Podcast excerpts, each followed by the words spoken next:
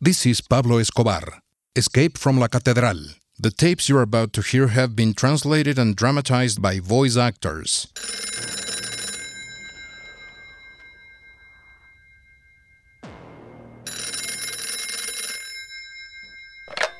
The head of the search block and the Minister of Defense called me and said, "We killed a person in Medellín and we are sure it is Pablo Escobar. But until we identify him through forensics, that is, until there is full proof, it's better not to say anything." I agreed. My daughter, who was seven or eight years old at the time, is the only witness to my reaction to the news that Escobar was dead. I couldn't say that I was happy that we killed Escobar. That was not a good image. Of course I was happy, but I could not convey that to the Colombian people. I had to communicate this calmly. This chapter in Colombia is over. Pablo Escobar is dead. The Medellín cartel is no more. Period. My name is Jorge Ramos. I am the nightly news anchor for Univision News. I have covered the drug trade all over Latin America for over thirty years. When I was approached to do this podcast, I had to say yes, because it involved listening to a mysterious set of thirty-five tapes that were sent to a production company in Mexico called Detective. The package simply read, Escobar Tapes.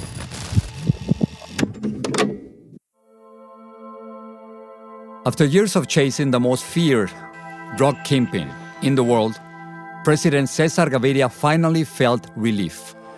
I, I did feel relieved. It was a gigantic weight off my chest. We finally resolved this situation. We finally ended this problem. To those close to Escobar, the news was tragic.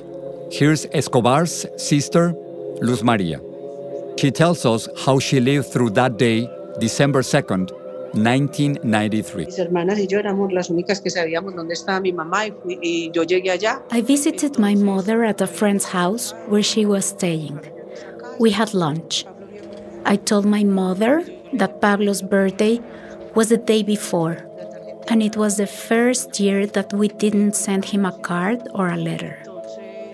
And she told me, "Oh, I did manage to send him a card. Pablo even sent a book to give to Roberto."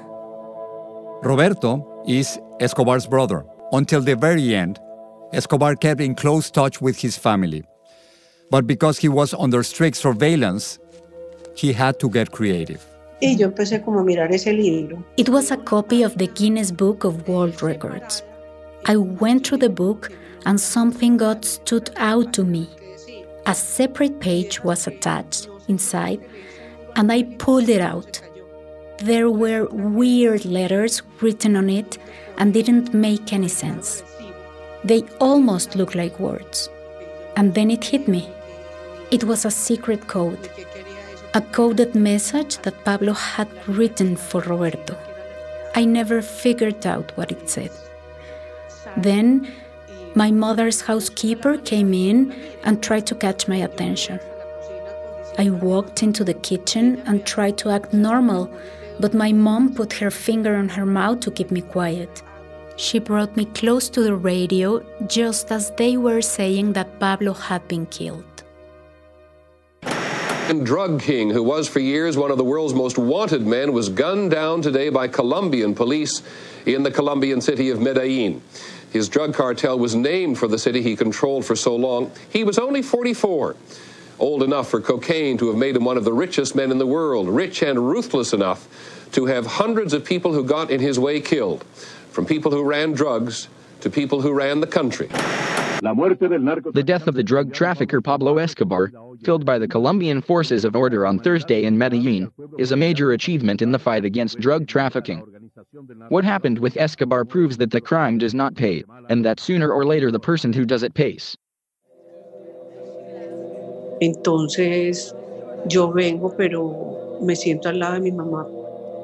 sat next to my mother quietly. She stood up and said, "Don't tell me lies. Tell me what you need to tell me." I said, "What do you mean?" Then I hugged her. I started crying like a little girl. I didn't have to say much. She knew. She realized what had happened, but nevertheless she held out hope that it wasn't true. We heard so many times before that Pablo had been killed, that they cornered him and that they got him. So she didn't lose hope. Neither did I. On the radio, they were talking about the operation, and then someone knocked on the door. It was my sister. She told us it was true. Pablo is dead. The D E A agent, Joe Toft, took the news with a grain of salt. Well, it was worth it. Of course it was worth it. But uh, it was a, um, you know, a sweet and bitter feeling at the same time. It was, um, I mean, I was ecstatic. That was the reason I went to Colombia, you know, to get Pablo Escobar. And um, and it took so long, you know, I didn't think I was going to be there for, you know, almost seven years. But as I was celebrating, you know, there were politicians coming in, there were the press coming in, ambassadors from other embassies were coming in, policemen from, you know, German police that were working in, in Colombia came in. There was a British cop too, I think, a British uh, U S customs guy that came in. But I'm standing there and, you know, I'm drinking champagne and uh, giving hugs, you know, abrazos, because we're congratulating each other, you know, and everybody's excited. But then I had this gut feeling, you know, that, you know, this is great, but look at Cali, look at the corruption, because I knew that the connection, that Cali had infiltrated the, the Colombian National Police, and they were, like I said, they were working with the police, you know, in an effort to find Escobar. So I had this, you know, I wish, I wish we would have done this without the Cali cartel. I wish, you know, it hadn't happened that way. In recent years, there's been a growing realization that the war on drugs has not stopped or even slowed the drug trade.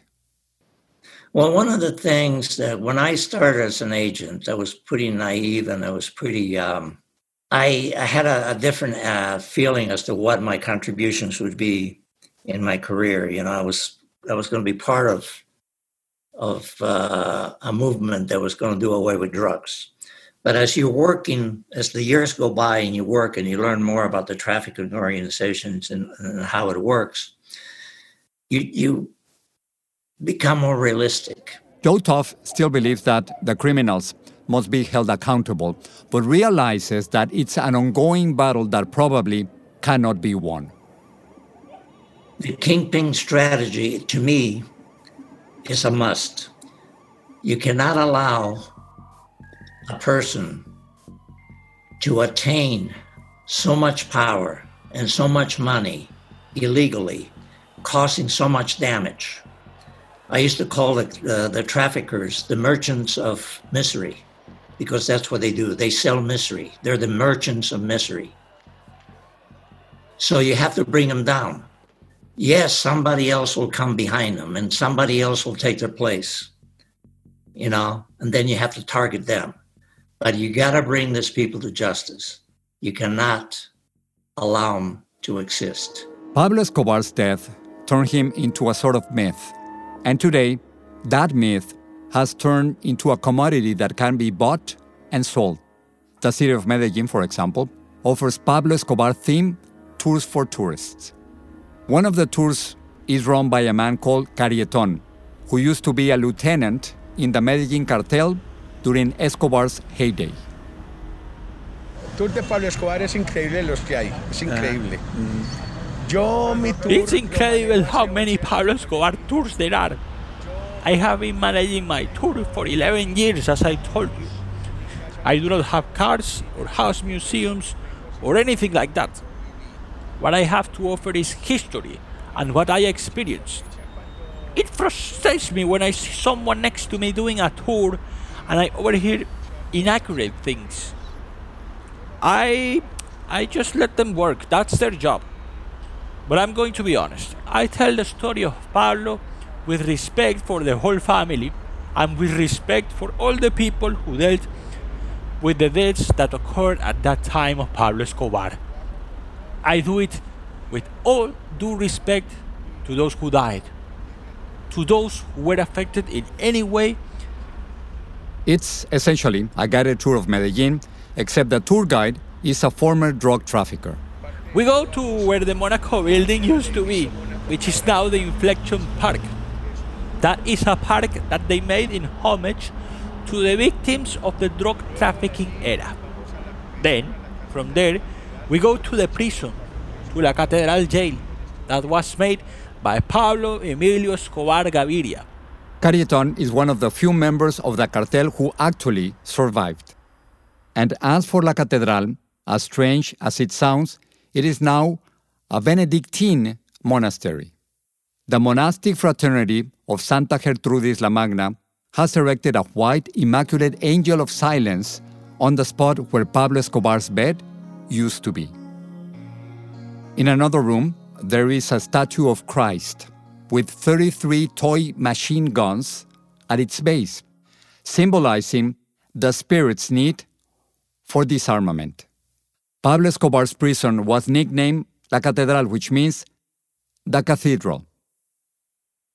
Few would have predicted that it would one day become a place of worship.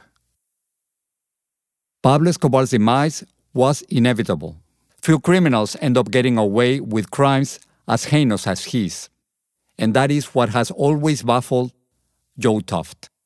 And the thing I don't understand is these people know they're going to go down.